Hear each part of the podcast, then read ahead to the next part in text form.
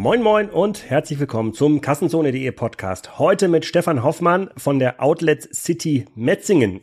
Da fragt ihr euch sicherlich, was hat das denn mit dem Thema E-Commerce zu tun? Habe ich mich auch gefragt, als die Kollegen von Stefan sich bei mir gemeldet haben zum Thema Kassenzone Podcast. Aber es ist super interessant. Die Outlet City Metzingen ist eine der Top 10 Locations in Deutschland für Shopping. Noch vor Stuttgart, also vor der Stuttgarter Innenstadt, sollte meine Metzingen gewesen sein. Es ist bei ganz vielen chinesischen Reisenden auf der Liste. Also die gucken da nicht nur in diesem schönen Schloss Neuschwanstein vorbei, sondern für die ist die Outlet City genauso wichtig. Die machen hunderte Millionen Euro Umsatz. Der Online-Shop ist riesig und man fragt sich, warum sollte denn eine Marke, die in einem stationären Outlet vertreten ist, auch in dem Online-Shop dort vertreten sein. Das wollen die ja eigentlich gar nicht. Und was unterscheidet eigentlich die Outlet City von diesen ja, Autobahn-Outlet-Centern, die in den letzten Jahren in Deutschland zu Dutzenden entstanden sind? Das kann Stefan alles beantworten. Und ähm, ja, wenn ich mal in der Nähe sein sollte, das passiert ja nicht so oft, ich bin nicht so viel unterwegs, dann fahre ich da mal vorbei und schaue mir das ähm, an. Und einer der nächsten Gäste, ähm, der demnächst hier im Podcast ist, der Chef von Tom Taylor, die haben da, glaube ich, gerade ein neues Outlet aufgemacht. Das hat er auch bei LinkedIn gepostet, ist ganz stolz drauf. Berichtet mir mal gerne mal, wie das ist. Und jetzt erstmal viel Spaß mit dem Podcast, hört rein und ich bin gespannt auf euer Kauferlebnis im Onlineshop oder stationär.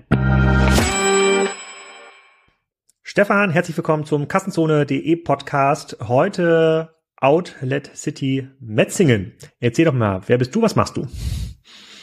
Ja, mein Name ist Stefan Hoffmann. Äh, ja, ich bin jetzt schon seit über 25 Jahren im Digital-Business unterwegs, war lange Jahre bei O2 und 1 und 1 und habe, bevor ich nach Metzingen gekommen bin, äh, Maxdom mitgegründet und aufgebaut und bin jetzt seit zehn Jahren in Metzingen und Metzingen hat sich die letzten zehn Jahre wirklich fundamental verändert. Wie ich vor zehn Jahren hier angefangen habe, waren wir noch äh, 20 Mitarbeiter und die Firma hat im Wesentlichen Häuser gebaut und Häuser vermietet und ein versucht ein Outlet Center aufzubauen und zu professionalisieren. Und dann sind wir eigentlich mit dem ganzen Digitalgeschäft, unter anderem den Online-Shop eigentlich dazugekommen. Und wenn man jetzt so will, sind wir ja jetzt ein, ein Omnichannel Outlet Center geworden.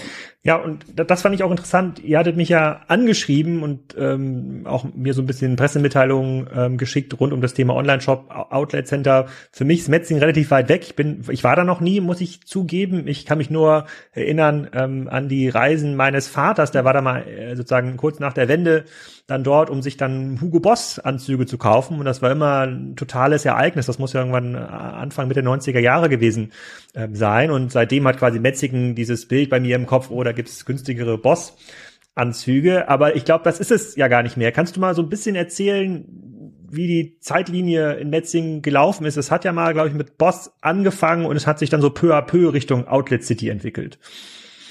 Ja, genau.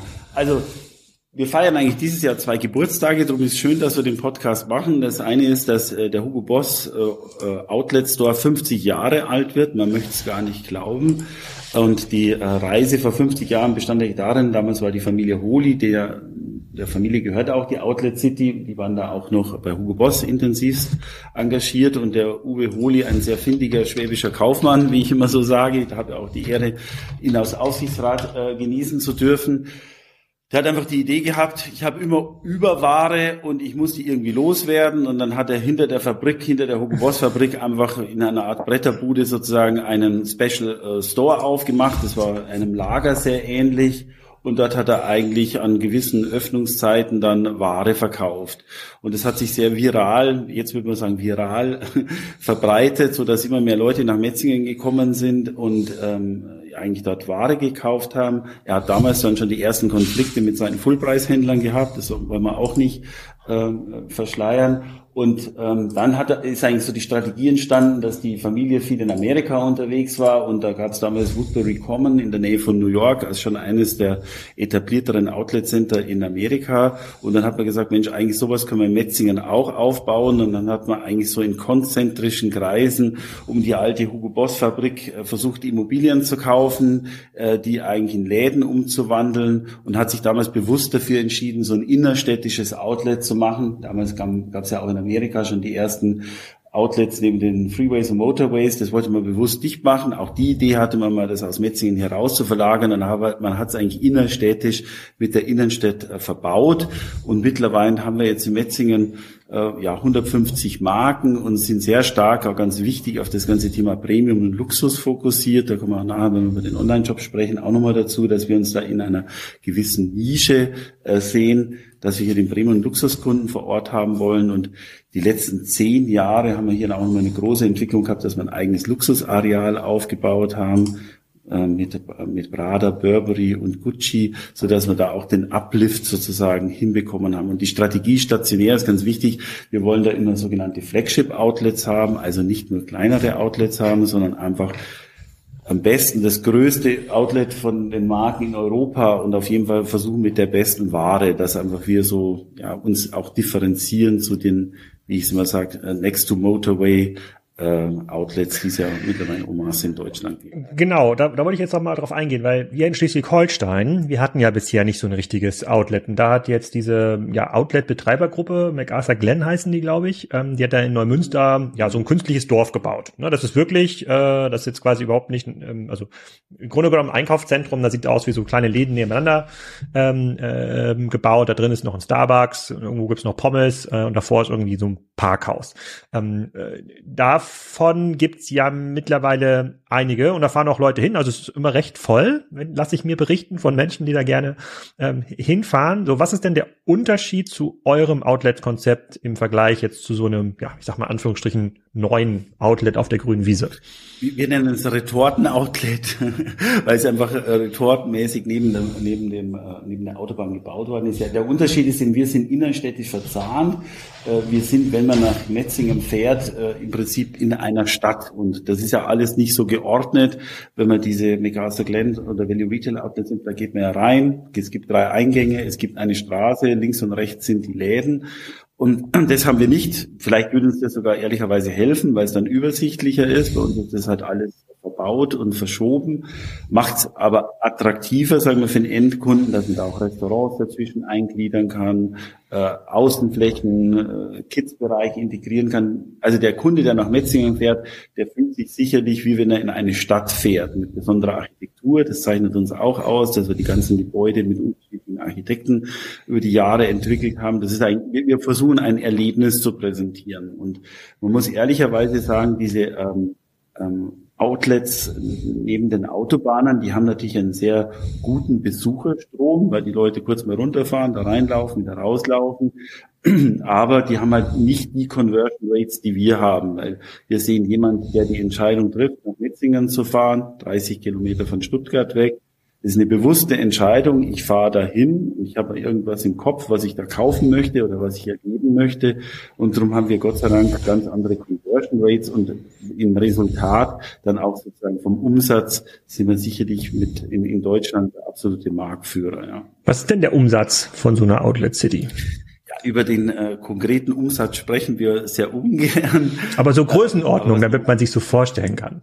Es sind schon mehrere hundert Millionen Euro und man kann sich ja vorstellen, äh, wir haben hier 40.000 Quadratmeter Verkaufsfläche und Verkaufsfläche hat ja so die Grundproduktivität ähm, dann kann man sich das irgendwie so hoch simulieren. Okay, ich glaube 40.000 äh, Quadratmeter, das ist so ein größeres Einkaufszentrum. So, ich glaube in Kiel der Sophienhof, Alstertal Einkaufszentrum dürfte ein bisschen größer sein in Hamburg, damit man so eine gro und da, und da reden wir quasi nur von den Ladenflächen, also zwischen sind auch die Straßen und die Restaurants. Reine, ah, okay. Reine, genau. Okay. Und auch nicht die Backoffice-Bereiche, also rein, der reine Sales Space. Ja. Hm, okay, okay, äh, äh, verstehe ich. Und äh, vielleicht kannst du was zur Conversion Rate sagen. Also wenn jetzt jemand nach Metzingen fährt, bewusst diese Entscheidung aufnimmt und auf der Wikipedia-Seite habe ich gesehen, ihr zählt euch zu den Top 10 Shopping-Destinationen in Deutschland, also vor einer Stadt wie Stuttgart. Also da passiert mehr Umsatz in Metzing als in, in Stuttgart. Ähm, wer die Stuttgarter Innenstadt kennt, äh, sozusagen, äh, sozusagen kann das auch, glaube ich, absolut nachvollziehen. Aber ähm, was heißt denn da Conversion Rate? Also wenn ich da hinkomme zu euch äh, und habe jetzt irgendeinen Kaufanlass, ich will jetzt äh, äh, Boss, Boss Jackett kaufen. Wie viel Umsatz mache ich denn da oder wie hoch ist die Wahrscheinlichkeit, dass ich mit überhaupt Umsatz also, rausgehe? Also, was man sagen kann, ist, dass wenn ein Kunde nach Metzingen fährt, dann geht er durchschnittlich in sieben bis acht Läden und in jedem Laden hat er die übliche, sage ich mal, Conversion Rate, die man im Retail-Business so kennt, äh, zwischen 20 und 30 Prozent, so dass man sagen kann, jeder, der nach Metzingen fährt, kauft mindestens einen Laden ein. Hm. Und wie viele Besucher im Jahr kommen dann nach Metzingen? Also und, äh, und es gibt ja auch normale Bewohner, wenn ich es richtig verstanden habe. Also wenn es eine richtig in der Stadt ist, äh, die ziehen wir mal ab. Aber wie viele Leute kommen denn dahin? Also rund äh, 4,5 Millionen Besuche pro Jahr haben wir was bei uns ganz wichtig ist, ist der internationale Gast. Ja, also das Ker der Kern, das Kernbusiness ist schon so, dass so ein, so ein Outlet Center einen, einen, einen Umkreis hat, wo die Leute, die Deutschen oder bei uns auch die Schweizer äh, Kunden kommen, so ein Radius um 200 Kilometer. Aber was das Schöne ist, dass Metzingen im internationalen Umfeld eine sehr gute Reputation hat, unter anderem auch in den Luxusmarken. Also wir machen fast äh, 40 Prozent des Umsatzes äh, oder haben wir mal gemacht, so muss man es mal sagen, mit internationalen Gästen, die uns Corona-bedingt jetzt leider mehrheitlich ausgeblieben sind. Da spielen die Chinesen eine sehr zentrale Rolle oder im weitesten Sinne Asiaten dann der arabische Raum und der russische Raum. Und wie man sich aktuell vorstellen kann, haben wir natürlich der, das russische Geschäft ist äh, zum Erliegen gekommen. Das chinesische Geschäft oder das asiatische Geschäft nach wie vor sehr schwierig, weil die Chinesen mhm. immer noch nicht reif, reisen dürfen. Gott sei Dank haben wir momentan in dem arabischen Umfeld eine ganz gute positive Entwicklung, ja, dass die schon wieder sehr äh, reiselustig sind und die Araber nicht mehr nur in den heißen Sommermonaten aus äh, Saudi-Arabien unter anderem flüchten, sondern jetzt im Frühjahr auch in München und in Metzingen aufschlagen. Mhm.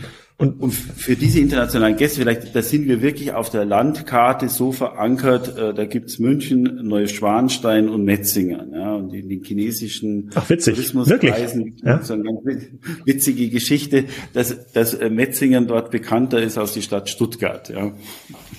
Ja, ja, hätte ich, nicht, hätte ich nicht gedacht. Ja, es gibt, gut, es gibt ja in Österreich auch dieses Retortendorf, was danach gebaut worden ist in Hongkong. Ich ja, glaube, das ist. Tirol dann, ja. See, ja. ja, genau. Ich glaube, die, ähm, äh, mir fällt der Name gleich wieder ein, da war ich mal, ich war ganz erstaunt, ich wusste das nicht. Äh, und dann, da gab es riesige Busparkplätze auf so einem, in so einem ganz kleinen Dorf und da sind dann Leute einen Kilometer weit dahin gelaufen, weil das in Hongkong nachgebaut worden ist. Also ziemlich strange, aber ja, interessant, wenn jemand da in, in Asien losfliegt und sagt, okay, ich möchte äh, Metzingen, Neuschwanstein in München sehen. Das, äh, ja gut, das bildet das das, ähm, das und, prägt das Bild ähm, natürlich. Ja, und das ist natürlich, muss ich sagen, da gibt es auch zwei Arten von Chinesen. Also der eine, der halt in einer Reisegruppe kommt, dann sind wir halt in, der, in, der, in, dem, in dem Reiseplan mit integriert. Neuschwanstein, Rottenburg gibt's auch noch und Metzingen. Und dann gibt's aber, was wir immer mehr merken, den individualreisenden äh, Chinesen, der sich dann über die App halt selbst durch Deutschland steuert. Und da ist für uns ganz wichtig, dass wir halt in diesen gängigen Apps, äh, WeChat unter anderem halt präsent sind als Destination,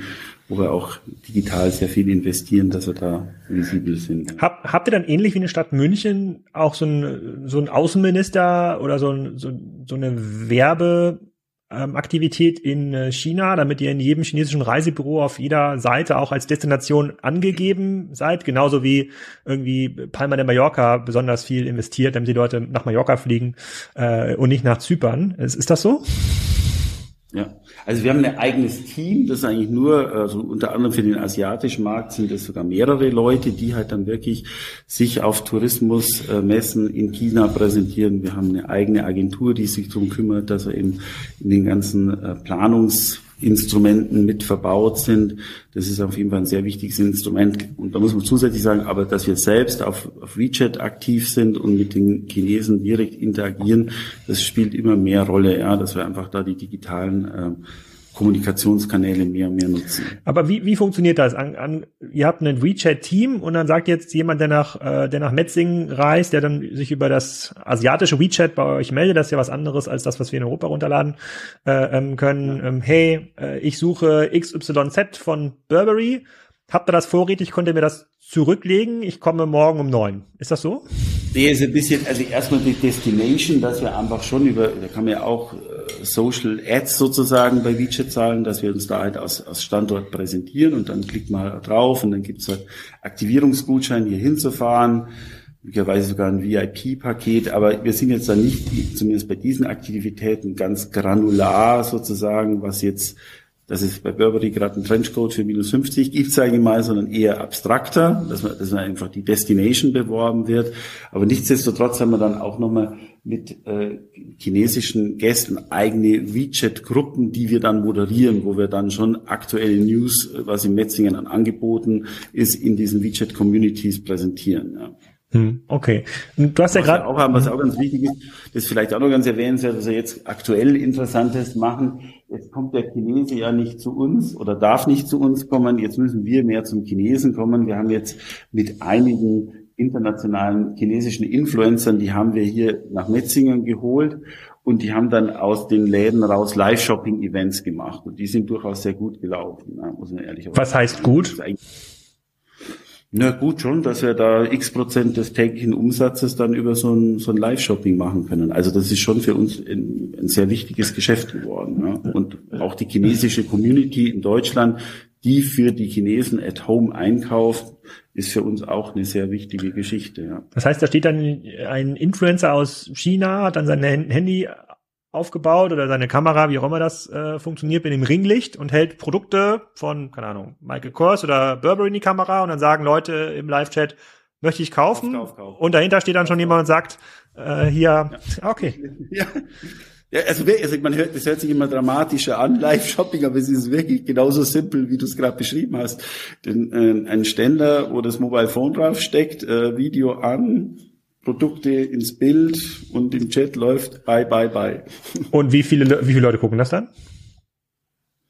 Die hat schon, eine, also die hat mehrere, also die, die machen, die, also die eine, die letzte, die jetzt da war, die hat äh, mehrere Communities, die sie je nach Zielgruppe praktisch aufschalten und da sind dann schon mehrere tausend Leute dabei, aber die macht wirklich sehr signifikant Umsatz, ja abgefahren. Dann kann sich QVC wahrscheinlich noch eine Schneide, Scheibe von abschneiden von dem, äh, von, von dieser Art des Verkaufs. Und du hast ja gerade schon gesagt, es gibt so eine Schwemme an Retorten-Outlet-Centern. Ich kann das jetzt nicht zeitlich einordnen, so gefühlt ist in den letzten 15 Jahren eine ganze Menge äh, entstanden. Das erzeugt bei mir den Eindruck, dass das jetzt nicht mehr so super attraktiv ist. Es geht so ein bisschen dieser, dieses exklusive, dieses Schnäppchengefühl verloren, äh, weil bei MacArthur, ähm, Glenn zum Beispiel sind ja immer dieselben Marken, ist immer derselbe Aufbau, die sind meistens auch direkt, ähm, haben die gleichen Locations in verschiedenen Centern, ja, da ist dann, äh, ähm, da ist dann Marke A immer neben Marke B, weil sich halt so bewährt hat vom, vom Umsatz. Wie gucken denn Marken auf diesen Markt? Du hattest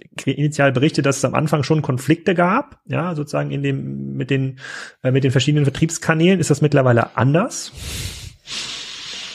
Es ist, ich sag mal so, wie das Outlet-Geschäft entstanden ist, ähm, vor 25 Jahren, da war es wirklich noch, dass eben ein, ein Full-Price-Business war und das Off-Price-Business in Anführungszeichen noch ein bisschen verboten war. Dann hat sich aber in dem ganzen Modehandel sehr viel verändert, dass das Full-Price-Business oftmals gar nicht mehr so Kauf ist, dass ein Fullpreishändler Ware kauft und verkauft, sondern die Marken haben mittlerweile ganz viel Consignment oder Concession-Geschäft bei den großen Händlern. Das heißt, am Ende der Saison, die Ware, die sozusagen nicht abverkauft wird, muss die Marke wieder zurücknehmen. Dann hat die halt Ware da und die muss irgendwo in Geld transportiert werden. Und dann sind einfach die Outlet Center relevant, weil die Ware dort eingeschleust wird und am besten so still und leise, wie es irgendwie geht. Darum punkten wir ehrlich gesagt aus Metzingen da auch ganz gut, weil wir halt schon ein bisschen, äh, ich sage mal, off-road sind, ja, und da in, in, einem, äh, in einem versteckteren Konstrukt sozusagen sehr gut Geschäft machen können. Und dadurch, dass sich das ganze Geschäft so entwickelt hat, eine Marke würde ohne, also eine internationale Marke, die wirklich im mehreren hundert Millionen Bereich oder Milliarden Bereich Umsatz macht, die, die kann ohne Outlet-Geschäft einfach gar nicht mehr existieren. Ja, also die Marken, internationale Top-Marken, die machen ja teilweise 30, 40 Prozent ihres Umsatzes eigentlich in Off-Preis-Kanälen. Ja. Aber sind das dann wirklich Restanten, die dann über den normalen Normalpreishandel eben nicht weggehen oder produzieren die extra dann schon für die Outlets? Beides, würde ich mal sagen. Da gibt's immer unterschiedliche Mischquoten. Äh, ich sage ganz oft mal so, dass die jetzt nicht unbedingt komplett Outlet-Ware produzieren, sondern alte Topseller für den Off-Preis-Kanal nochmal mit auflegen, ja, damit einfach ein gutes Warenbild entsteht, das dann wiederum die Longtail-Ware auch wieder einfacher verkauft. Ja. Hm. Aber äh, es gab, ich habe den Wikipedia-Artikel zu euch mal durchgelesen, da gab es natürlich dann auch sozusagen Kritik von den anliegenden Innenstädten. Ja, äh, Stuttgart ist, glaube ich, da natürlich ähm, direkt betroffen, die dann sich da äh, Sorgen machen, wie denn, äh, wie denn ihre Innenstadtkarriere ist. Und ihr habt ja, was ist das, Reutlingen, also so zwei, drei kleinere Städte sind Reutlingen nochmal. und Tübingen, das sind eigentlich so die beiden Innenstädte, die, muss man ehrlicherweise sagen, sehr kritisch auf uns schauen, mhm. historisch, weil die halt denken, wir ziehen, also Reutlingen ist hier auch 20 Kilometer entfernt, Tübingen 30, 35 Kilometer, die denken halt, dass wir der Innenstadt sozusagen Power entziehen und den normalen Händler äh, sozusagen schädigen. Und da sind wir eigentlich sehr stolz, dass wir das sehr sicher sind, dass wir es nicht machen, weil ich habe gerade die Geschichte über diese internationalen Gäste gehabt. Bei uns ist ja eher der Weg, wir, die Marke Metzingen, wir haben Traffic auf unserer Web Website aus 180 Ländern. Ja, also die Marke Metzingen, Outlet City Metzingen ist wirklich eine internationale Marke und internationale Destination-Marke. Wir, wir versuchen und bringen eigentlich den internationalen Gast nach Metzingen.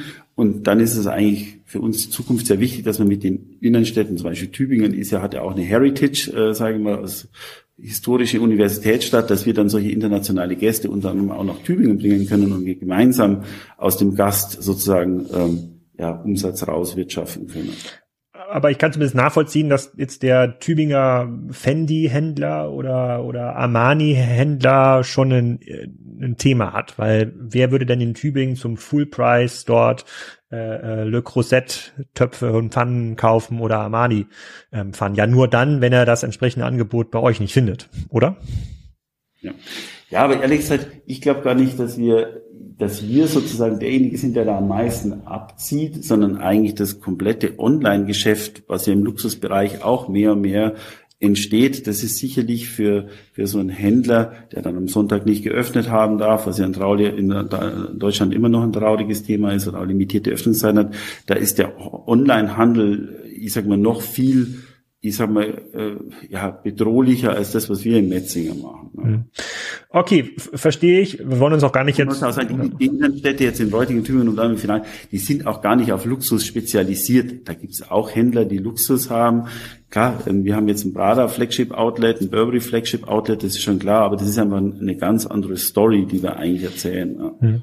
Okay, wir wollen uns auch gar nicht so sehr auf das Problem der Innenstädte äh, ähm, versteifen. Die haben, glaube ich, noch ganz andere ähm, sozusagen äh, Issues, aber ich kann nachvollziehen, dass es da den einen oder anderen äh, gibt, der das nicht so cool, der das nicht so cool findet. Ähm, widmen wir uns mal diesen Online-Aktivitäten. Als du vor zehn Jahren dann gekommen bist, hattet ihr noch keinen Online-Shop, korrekt? Nein. Okay, und dann hast du. Ehrlicherweise ja. muss ich sagen, bin ich auch mit einer gewissen digitalen Naivität hierher gekommen. Ich selbst komme nicht aus dem Fashion-Geschäft, habe halt digital Plattformen aufgebaut. Ich habe gedacht, da kommst du jetzt nach Metzingen, da gab es damals jetzt nicht 150 Marken, sondern 70, 80. Man geht zu den Marken und sagt, hurra, hurra, wir haben jetzt einen Online-Shop, äh, da könnt ihr noch mit 20, 30 Prozent mehr Umsatz machen, können wir die Ware schon mal mitnehmen und verkaufen und dann kriegt das Geld überwiesen. Das war die Naivität.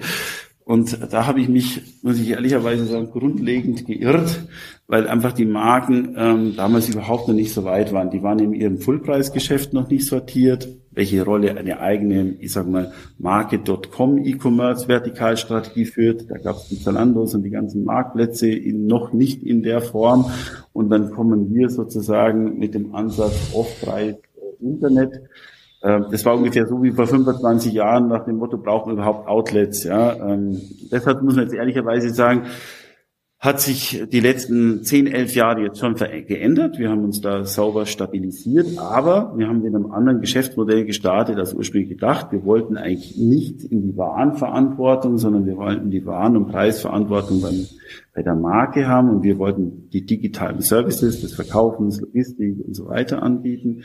Und wir mussten aber damals dann eigentlich zum Händler werden und haben dann Posten bei den Marken gekauft, um einfach an Ware ranzukommen und das ganze Geschäft in Bewegung zu drehen. Und es ist jetzt schön, wir haben vor eineinhalb Jahren haben wir jetzt den Marktplatz äh, äh, gelauncht. Das ist jetzt eigentlich die eigentliche Strategie, dass wir Plattform sind und eigentlich für die Marken Ware vertreiben oder präsentieren, dass wir da jetzt die, diesen ursprünglich strategischen Weg wieder einschlagen können. Aber was halt, was auch ein Key Learning war, weil du vorher gesagt hast, äh, es ist ja alles transparent. Also wir sind ja ein, ein geschlossenes System, ein geschlossener Club. Man muss sie bei uns äh, registrieren, um sozusagen an die Ware dranzukommen. Das ist auch sehr, sehr wichtig, weil wir einfach vermeiden wollen, dass diese Off-Preis-Ware frei im Internet unter anderem bei Google Shopping erscheint. Das ist eigentlich den Marken sehr, sehr wichtig, dass das in so einer Community äh, stattfindet und dass die Ware mit den Preisen eigentlich nicht, nicht, nicht durchs Internet gleitet. Okay, ihr, habt, ihr seid also vor zehn Jahren gestartet und musstet dann zu einem, keine Ahnung, Karl Lagerfeld gehen oder Michael Kors und sagen, ähm, gib mir mal eine Palette Ware. Und dann habt ihr mit dem eigenen Online-Shop gestartet. Ist das immer noch so? Also müsst ihr, seid ihr quasi immer noch Händler oder seid ihr mittlerweile Plattform?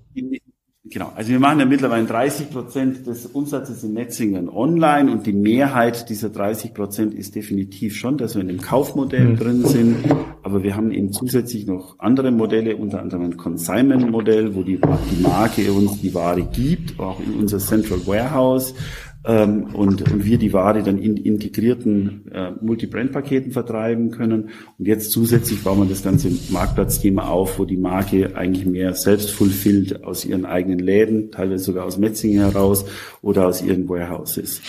Aber das ist ja für, für einen Online- Shop-Betreiber eigentlich ein Traum. Ihr bekommt quasi Ware zu wahrscheinlich noch deutlich niedrigeren Einstandspreisen als das, als der Full Price.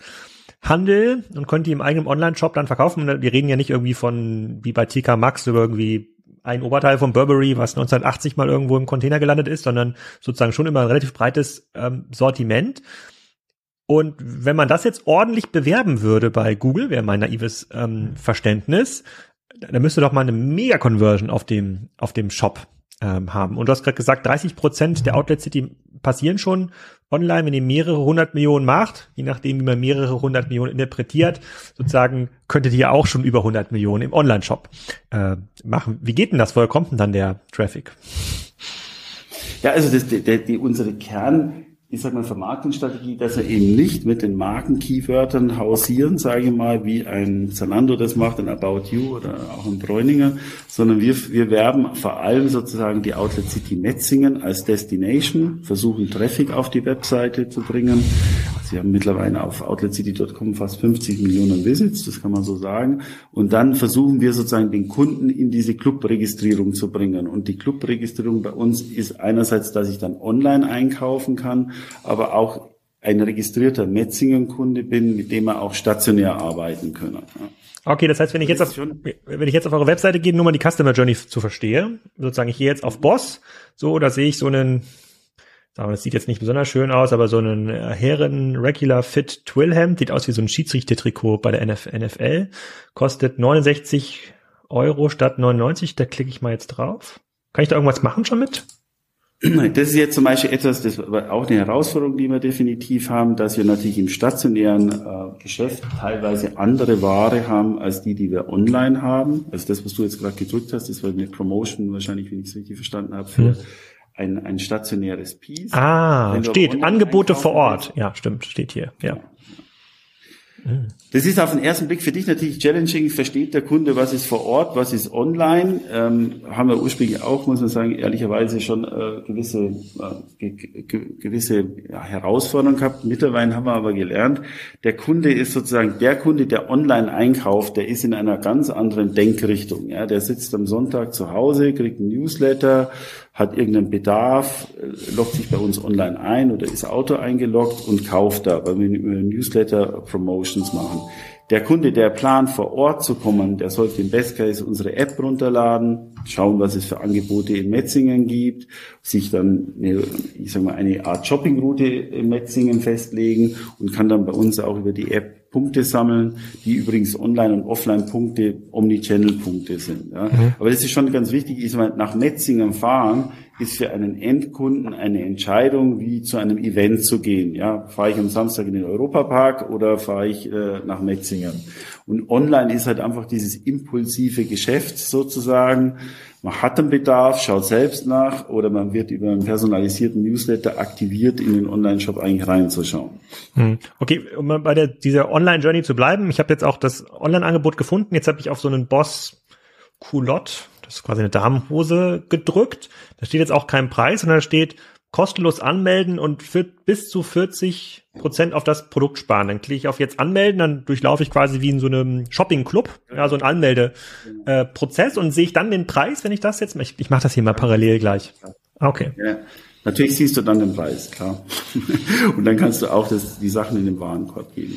Ah, okay. Und so macht ihr das quasi wie die Shopping-Clubs, sperrt ihr quasi Google aus, ja, und damit auch Google Shopping und, äh, und erlaubt quasi damit den Marken, dass sie so ein bisschen ihre, ja, ihre Preispolitik online nicht komplett zerstören, weil das dann irgendwie minus 50, minus 80 Prozent Angebote überall geht. Aber du sagst, dass dieser, das, was ich jetzt gerade gemacht habe, mich jetzt hier anmelden, da was kaufen, dass das schon zu du willst ja nicht genau die Umsätze sagen, aber das sind, da reden wir schon über einen sehr, sehr großen Online-Shop, sozusagen möglicherweise über 100 Millionen Euro von Menschen, die diesem Shopping-Prozess so nachgehen.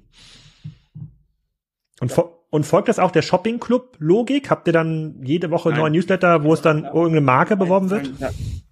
Also ehrlich gesagt, Ganz ursprünglich haben wir das auch mal auf dem Radar gehabt, dass wir solche Flash-Sales machen. Ja, mhm. wir machen natürlich Sale-Kampagnen, macht ja jeder, du musst Bewegung in einem Online-Shop haben, aber dieses, du hast jetzt drei, vier Tage Ware live, äh, die countdowned und dann ist die Ware wieder weg. Da haben wir auch historisch ein bisschen gelernt, dass der Metzinger Kunde halt einfach gewohnt ist, ich habe Marken im Überblick, ich habe Ware, ich filtere, ich selektiere und wenn ich da hingehe, dann ist was da genauso wie in Metzingen auch was da ist. Darum haben wir dieses ganze Flash-Sale-Modell sozusagen nicht im, im, im Kernfokus. Da gibt es schon mal aktionistische Sale-Kampagnen oder Special Sales, aber dass die Ware dann nach, nach einem Push wieder verschwindet, das machen wir nicht, weil wir ja aus meiner Sicht, so ich weiß nicht, wie du siehst, die ganzen großen Shopping-Clubs, die es sagen wir, vor fünf bis zehn Jahren nur gab, die sind ja alle in, in dem Sinn gar nicht mehr so richtig äh, präsent. Die einzigen, die jetzt in dem ähnlichen Umfeld unterwegs sind, sind Best Secret, das sicherlich ein, ein, ein starker Wettbewerber von uns ist und eigentlich wir. Ja. Würdest du denn sagen? Wir folgen jetzt nicht dieser harten Flash-Sale. Aber würdest du denn sagen, dass ein Kunde, der bei euch online einkauft, dass die Schnittmenge zu so einem Best Secret-Kunden schon groß sein kann? Also wenn es ein reiner Online-Kunde ist, jemand, der jetzt nicht so oft nach Metzingen kommt, ist, spricht ihn quasi ein ähnlicher USP an? Sicherlich gibt es da Schnittmengen, außer Frage, aber wir sehen halt, die Marke Metzingen ist nochmal ein bisschen anders präsentiert. Also Best Secret kommt da sehr stark so ein bisschen aus der Schustermann und Bornstein Community aus München. Da gab es ja früher mal die Schustermann Card, die sie die letzten 15 Jahre hochgemacht, äh, hochgeentwickelt hat, über auch sehr stark viral über Deutschland wir, wir sehen bei uns schon, dass einfach die Marke Metzingen der Kerntreiber ist. Und da sind wir eigentlich sehr stolz, dass die Marke Metzingen deutschlandweit eine sehr gute Bekanntheit hat, ja, und das ist auch so ein bisschen, wie wir angefangen haben, den, diesen, ich sag mal, Closed Job zu bewerben, dass wir bewusst gar nicht ich sag mal, in das, in das Online-Marketing hier in die Region massiv reingegangen sind, sondern eher, ich sag mal, die weiter weg Kunden aktiviert haben, weil wir historisch wussten, es gibt halt Hamburger Kunden, die fahren zum Skifahren äh, nach Lech und biegen mal in Metzingen ab und fahren dann weiter und dann gedacht, wenn der schon in Metzingen Affinität hat, dann kann man den auch Metzingen nach Hause bringen, dass er seine zwei Hemden dann auch mal online kaufen kann. Und dafür fährt er sicherlich jetzt nicht nach Metzingen. Und die Strategie ist eigentlich ganz gut aufgegangen, dass wir stationär sozusagen eine sehr enge Glocke um Metzingen haben, zumindest für die deutschsprachigen Gäste. Und für, für online ist die Glocke viel breiter. Da sind wir natürlich auch im süddeutschen Raum stärker, muss man ehrlicherweise sagen. Aber wir sind wir viel besser distribuiert. Also auch in, wir sind in Österreich und Schweiz auch mit dem Online-Shop. Und jetzt nehmen wir mal Österreich, da ist ja Wien, sagen wir halb Österreich ist Wien. Und dann ist natürlich für uns auch der Marktanteil in Wien äh, ausgeprägter als, als, ähm, als zu erwarten gewesen wäre. Ja. Okay, dann bin ich aber, wenn ich jetzt eine Marke wäre und ich bin auch bei Salando gelistet, und es gibt ja durchaus auch einige Marken in der Outlet City Metzing, die auch bei, die es bei Salando gibt, hätte ich eher ein Interesse, ja, so Überhänge zu euch zu bringen, weil ihr die anders bewerbt und dort online die Preise nicht so äh, ähm, so attackiert. In Salando würde ja knallhart in die Online-Promotion ähm, gehen, das Newsletter tun und das auch mit Google und, und Co. bewerben. Das würdet ihr nicht machen. Nee. Okay. Also wir bewerben schon ab und an auch mit Marken bei Google, speziell wenn die einen Laden vor Ort haben, weil wir auch bei Google Maps und so weiter präsentiert sein wollen, aber diese harten, ich sag mal, harten SEA-Kampagnen, die ein Zalando fährt oder ein About You, das, das machen wir nicht. Hm und es gibt ja bestimmte Marken, für die ist ja Outlet oder Off-Price nichts. Ja? Rolex zum Beispiel. Ich habe noch nie einen Rolex äh, sozusagen mal, äh, Händler in so einem Outlet-Umfeld gesehen. So, wo fängt das denn an? Wo, wird, wo sagt denn eine Marke, du hast jetzt ja Prada gerade genannt, ja, wir müssen das Prada mitgeben. Wir zum Beispiel auch nicht im Online-Shop. Das ist jetzt auch kein Geheimnis. Ja.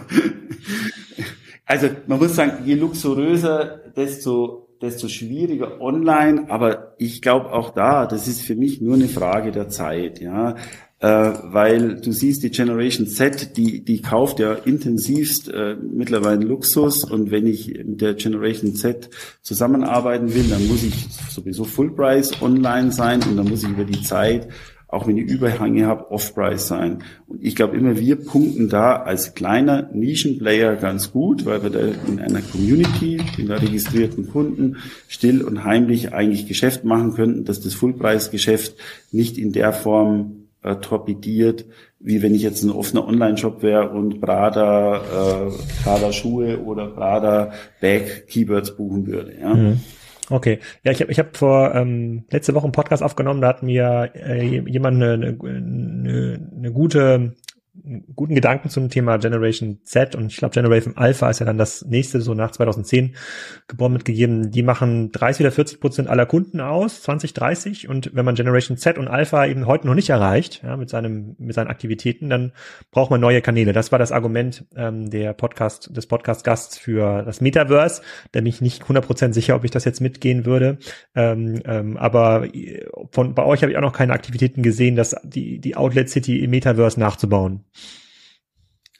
Ja, das sind auch äh, Ideen, die wir irgendwo haben, aber jetzt müssen wir erstmal unser äh, Basisgeschäft hinbekommen, als wir gerade vorher gesagt haben. Jetzt haben wir einen Marktplatz gelauncht, den müssen wir jetzt mal richtig äh, in Bewegung finden. Da sehen wir auch positive Entwicklung, auch was Interessantes, dass wir da bewusst jetzt mal nicht nur, wir haben ja online äh, deutlich mehr Marken als stationär. Wir haben 350 Marken online und 150 Marken stationär, weil wir bewusst online mittlerweile nutzen, um zu testen, ob die Marke in die Community passt. Und im Zuge dessen, als wir den Marktplatz gelauncht haben, haben wir jetzt, machen wir auch mal ein bisschen Experimente der Sortimentserweiterung, dass wir mal Thema äh, zum Beispiel Schmuck, Kosmetik und Home and Living, was wir auch in Metzingen vor Ort haben, in kleineren Dosierungen, dass wir das online jetzt auch mal anbieten, um einfach dann mal Cross-Selling-Effekte zu sehen. Ich möchte einfach schauen, dass wir mit, mit einem Order-Prozess natürlich so viel Warenkorbumsatz wie möglich machen. Und da ist gerade Schmuck was sehr Arrondierendes, was halt eine Frau begeistert, dass sie sich dann noch eine schöne äh, Kette sozusagen zu ihrem Kleid dazu kauft. Und da sehen wir momentan auch schon sehr schöne positive Effekte. Was heißt Marktplatzgeschäft? Ist das das Concession-Modell, was du gerade genannt hattest? Ja, also, die Mark also der Unterschied zwischen Marktplatz und Concession ist, beim Marktplatz vermitteln, also der, der, also wir stellen die Ware online, die Bilder und Texte kommen von der Marke. Die Marke, also der Kunde checkt bei uns aus und wir übergeben eigentlich die Order an die Marke und die Order macht die Logistik und auch die Retourenbearbeitung. Wir machen halt Payment und Customer Care. In dem Consignment-Modell ist es so ähnlich. Da hat auch die Marke die Waren an Preishoheit, was Luxus- und Premium-Marken das sehr wichtig ist, dass sie sich selbst die Preisstrategie definieren können. Bei Consignment liefern wir aber aus und wir haben so ein Pufferlager. Das macht deshalb Sinn, weil wir in unseren Bestellungen durchschnittlich drei bis vier Marken pro Bestellung haben. Und wenn ich halt alles über den Marktplatz abwickle, kriegt der Kunde halt drei bis vier Pakete. Und das macht jetzt für longtailige Ware Sinn, sage ich mal, aber für jetzt drehende Ware, blaue Poloshirts und Jeans macht es einfach sehr viel Sinn, dass das aus unserem Central Warehouse kommt, damit wir auch da ein bisschen der Nachhaltigkeit entgegenkommen und auch dem Kundenwunsch, weil der Kunde, ich habe gerade deutlich an meine Controllerin hat mal wieder eine Geschichte erzählt, die hat bei Zalando bestellt, acht Teile und acht Pakete bekommen. Mhm. Das ist halt auf Dauer nicht das, was der Endkunde eigentlich so, so gerne erwartet. Genau, und dann irgendwie vier von den acht Paketen dann irgendwie alte Schuhkartons ja. nochmal neu zusammengeklebt. Nicht so ein cooles Markenerlebnis, sozusagen in den vielen modernen nee. Marktplätzen. Das, ähm, das stimmt. Wir wissen ja, dass von den Paketretourenrate ist überall, was ich so weiß, 70, 80 Prozent. Dann gehen von den acht Paketen, sagen wir wieder sieben Pakete zurück. Das ist ja einfach also in unserer nachhaltigen Welt muss man ehrlicherweise da schon genau hinschauen, wie, was man da strategisch macht. Hm. Also online boomt ja dann bei euch, was ja erstmal, wenn man an das Thema Outlet City Metzing denkt, äh, nicht direkt vermuten würde. Ähm, wie entwickelt sich denn aber dann der stationäre Handel, also das, wofür er eigentlich steht als Outlet City? Ist wahrscheinlich jetzt gar nicht so einfach rauszurechnen, der Corona-Effekt mit den fehlenden ähm, Gästen aus, aus Asien, aber wenn man das jetzt mal so ein bisschen sozusagen glättet und so langsam geht's Reisen wieder los. Jetzt gerade nicht aus China, da ist ja wieder Lockdown, aber ähm, wie, wie siehst du da die Entwicklung der stationären Umsätze bei euch? Also die, die haben sich jetzt Q1 hat sich eigentlich sehr gut entwickelt, muss man ehrlicherweise sagen. Da haben wir online eher größere Probleme gehabt wie alle Online-Player. Da ist der Online-Markt halt jetzt über zwei Lockdown-Quartale, äh, ich sag mal, hochgeblastet war und jetzt das Wachstum einfach nicht mehr gegeben war. Aber stationär haben wir eigentlich in Q1 eine gute Entwicklung gehabt. Wir haben jetzt natürlich eine Planung, dass sich das durch die Reisetätigkeiten, wovon Metzingen immer partizipiert, wenn Deutsche äh, nach Süddeutschland fahren, dass sie da partizipieren, wir hoffen, hoffen auch, dass die internationalen Gäste wieder kommen. Für uns ist einfach das Referenzjahr, wir möchten gerne an das Jahr 2019, was praktisch vor Corona war, jetzt sukzessive uns wieder ranroppen. Wir haben mal in der Zwischenzeit, das ist bei dem stationären Geschäft auch ganz wichtig, hier auch nochmal weitere Flächen geschaffen, ein eigenes Areal eröffnet. Da muss man auch immer ein bisschen aufpassen, wenn man Umsatz vergleicht, wenn ich natürlich mehr Fläche hm. habe diese Flächeneffekte auch wieder rausrechnen. Aber in der Summe sind wir jetzt in Q1 sehr zufrieden gewesen. Wir sehen halt, der Ukraine-Effekt, der hat zum Beispiel online brutal reingehauen aus. Also, also erstmal war der Corona-Effekt schon mal so, dass die Corona-Welle nicht mehr weiter, äh, weiter hochgelaufen ist. Und wir haben wirklich an dem Tag des, des Kriegsstartes sofort gesehen, dass online der Traffic um 15 Prozent eingebrochen ist. Das hat sich jetzt fast vier Wochen gebraucht, dass sich das wieder ein bisschen nach oben geschwommen hat, dass diese Angstszenarien aus den Köpfen der Leute rausgehen und wir dann davon ähm, hoffentlich jetzt wieder partizipieren können. Mhm. Aber wenn man es flächenbereinigt bis 2019 betrachtet, da haben ja die meisten Innenstädte in Deutschland ja schon einen deutlichen Drop gesehen. Also flächenbereinigt war es ein deutliches, ähm, deutliches Minus. Ich glaube, so ähm, gerade so halten konnten, den Umsatz konnten die äh, Shopping Center, ja, weil das, weil das natürlich gemanagte Flächen sind, aber die Innenstädte haben, haben schon netto netto verloren. Ähm, wenn ihr so netto netto anschaut bis 2019, von welchen Wachstumsraten sprechen wir denn da? Ein Prozent, zehn Prozent, 15 Prozent? Also kann man ehrlich gesagt, das muss man auch wieder Marke für Marke ausschauen. Also wir hoffen auf, also wir gehen, das vielleicht mal ganz wichtig perspektivisch, auch für das stationäre Geschäft von einem deutlichen Wachstum aus. Ja. Also wir, wir sind jetzt nicht in der Welt, dass wir sagen, 2019 nehmen wir jetzt einen Laden 2019 das muss sich irgendwie seitwärts entwickeln. Wir wollen mehr Leute nach Metzingen führen. Wir wollen einfach höhere äh, Conversion Rates erzeugen. Also wir gehen in den kommenden Jahren auch stationär von einem sehr deutlichen Wachstum aus. Mhm. Aber ist das denn, wenn der stationäre Handel in der Innenstadt zurückgibt, dann absorbiert ihr doch Teil dieses Handels, weil das Kunden irgendwie besser anspricht, offensichtlich. Die fahren halt lieber nach Metzingen als in, eine, als in die Stuttgarter Innenstadt, die halt total unsortiert und unübersichtlich äh, ähm, ist. Das, das verstehe ich, aber. Hm. Ich selbst habe ja auch Freunde in Stuttgart, die wirklich sagen, ich gehe lieber mittlerweile am Samstag nach Metzingen zu einkaufen, weil da habe ich mehr Shopping-Erlebnis als jetzt in der Stuttgarter Innenstadt. Und da gibt es auch Areale, die sich jetzt ähm, in den Rathaus positiv entwickelt haben, auch mit neuen Geschäften. Aber die, die, die Main Street, die Königstraße in Stuttgart ist halt eine leider sehr austauschbare Stadt, die wir in jeder Großstadt finden, mit den gleichen Marken, die sich halt da präsentieren, wo wir alle wissen, muss das alles langfristig so stattfinden oder wird dann da noch mehr und mehr online stattfinden. Ja. Und wir wollen eigentlich in Metzingen wirklich eine Erlebnisstadt werden. Ja, wir haben jetzt Events mit Künstlern, wo wir hier Ausstellungen machen. Wir machen gerade mit dem Europapark zusammen so ein Augmented Reality Event, wo man so ein ja, virtuelles Erlebnis äh, haben kann. Das ist auch ganz wichtig. Du musst aus, aus so einem Center, wie wir sind, auch wenn wir innerstädtisch verbaut sind, dir immer wieder neue Geschichten überlegen, die aktivieren, dass du sozusagen nach Metzingen fährst. Ja, also nur ehrlicherweise mit Angeboten und neuen Marken das wirkt auch, ja, wenn du jetzt, ein, wir haben jetzt Balenciaga äh, seit November, das wirkt, das zieht Leute hierher. Balenciaga funktioniert sehr gut, aber nur Marken und Preis reicht nicht. Du musst Geschichten erzählen, du brauchst tolle Restaurants, es muss einfach ein Erlebnis sein. Du musst einfach am Samstagmorgen als Familie überlegen, ja, will ich jetzt ein schönes erleben, dann fahre ich nach Metzingen oder gehe wandern oder gehe in den Europapark. Ne? Der, der Daniel Grieder von, ähm, von Boss, der neue Chef, der war ja vor kurzem im OMR-Podcast und hat so ein bisschen was darüber erzählt, wie man so eine Marke wieder begehrlich macht. Da habe ich dann so rausgehört, so, ja, so richtig richtig krass begehrlich ist es jetzt nicht mehr. Also der Hugo Boss Anzug ist jetzt nicht mehr der Signature Move für den Abiturienten. Da gibt es schon bessere äh, Möglichkeiten. Spiegelt sich das auch so ein bisschen in der Outlet City ähm, wieder, dass jetzt nicht mehr Boss äh, sozusagen die zentrale anziehende Kraft ist, sondern nur eine Marken, eine Marke unter vielen? Also es ist nicht nur eine Marke, es ist schon die Flagship-Marke, die definitiv den größten Umsatz äh, von allen hier macht. Das ist klar und auch Footfall einfach von dem Gesamtfootfall, der in unsere Outlet City kommt, partizipiert Hugo Boss auch überproportional. Und wir freuen uns drauf, wenn jetzt äh, der Daniel Frieder hier mit Hugo Boss Gas gibt, dass Boss wieder eine, ich sag mal, noch attraktivere Marke wird, noch mehr ins Relevant Set landet und dann auch natürlich, wir haben das größte Hugo Boss Outlet weltweit hier äh, mit mehreren tausend Quadratmeter Verkaufsfläche, dass wir natürlich da auch aus Outlet City davon partizipieren können. Und mhm. orientiert die Marke aus stark an Jüngere, da sind wir wieder bei dem Generation Z-Thema.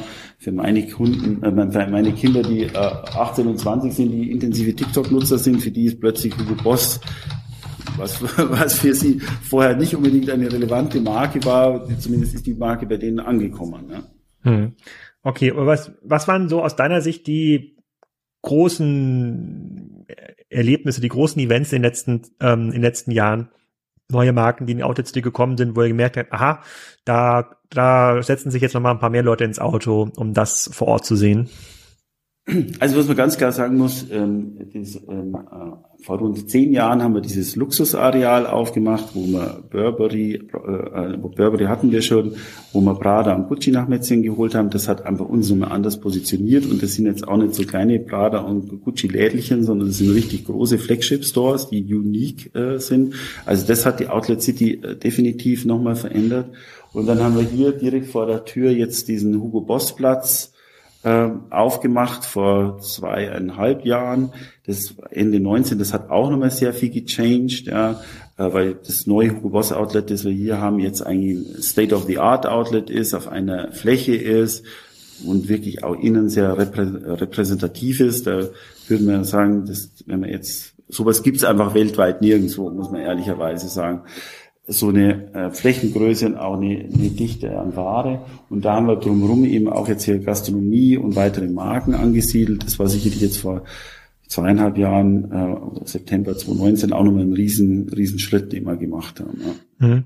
Wie, wie viele Restaurants gibt's denn in eurer City? In dem, in dem MacArthur McLennan Outlet, was ich auch kenne in Neumünster, da gibt's glaube ich nur eins oder so anderthalb, wenn man den Starbucks mitzählt. Wie ist das denn bei euch?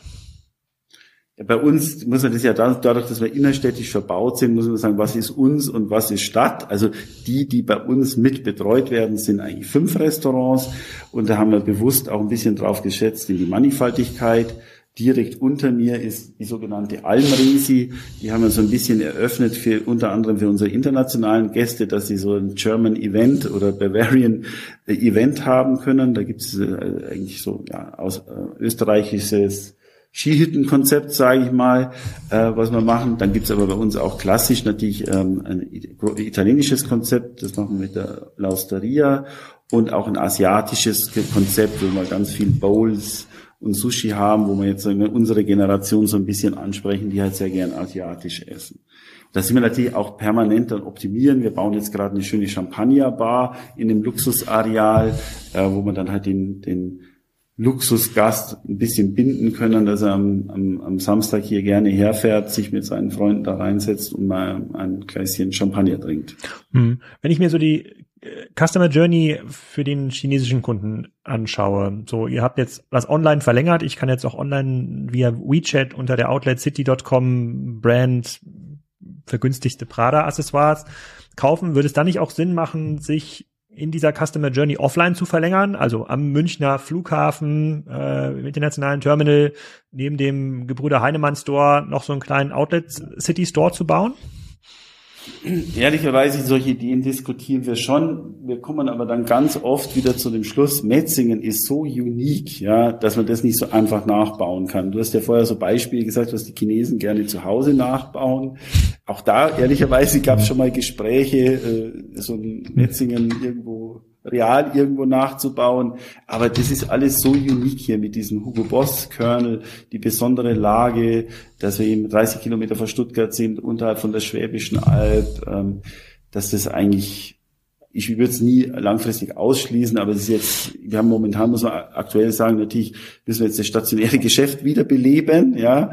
Da sind wir intensiv dran. Online haben wir jetzt auch eine sehr kritische Phase hinter uns, weil einfach die Corona-Welle uns in eine Galaxie gehoben hat, in der wir erst uns mal stabilisieren äh, äh müssen.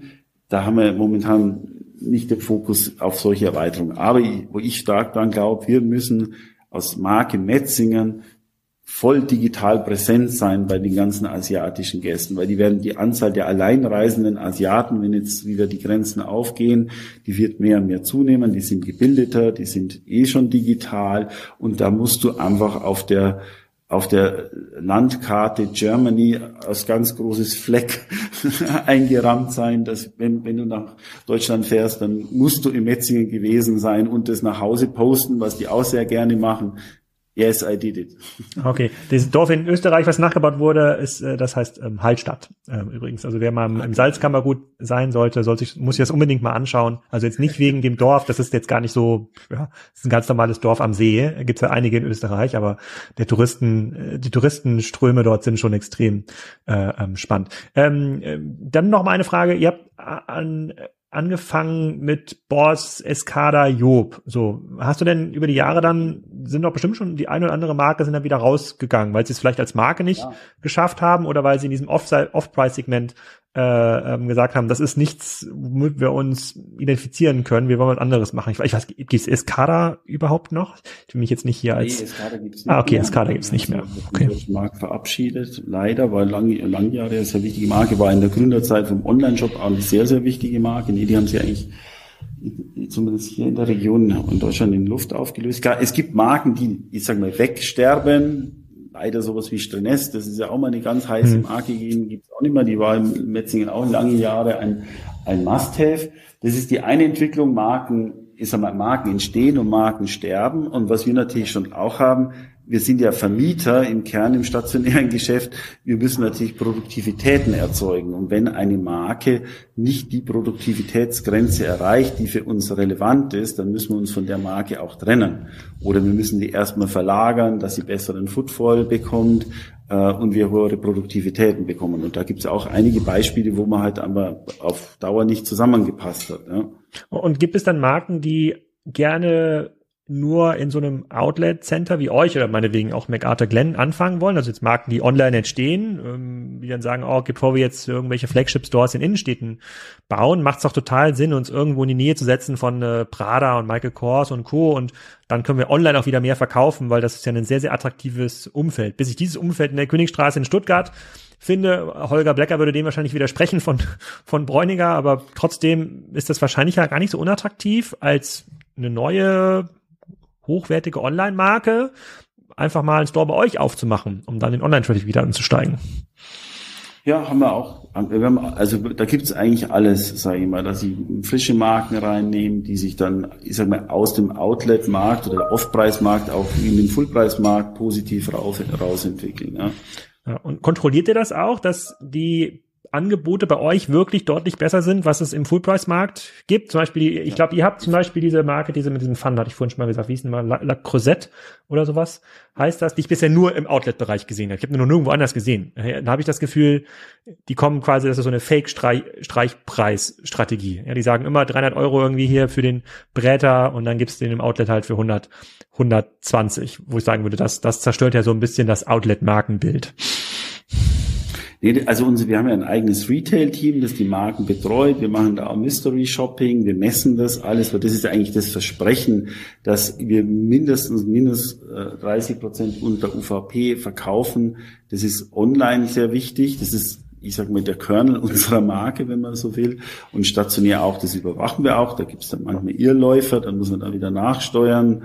Aber das ist schon ein, ein sehr, sehr zentrales Thema. Ja. Mhm.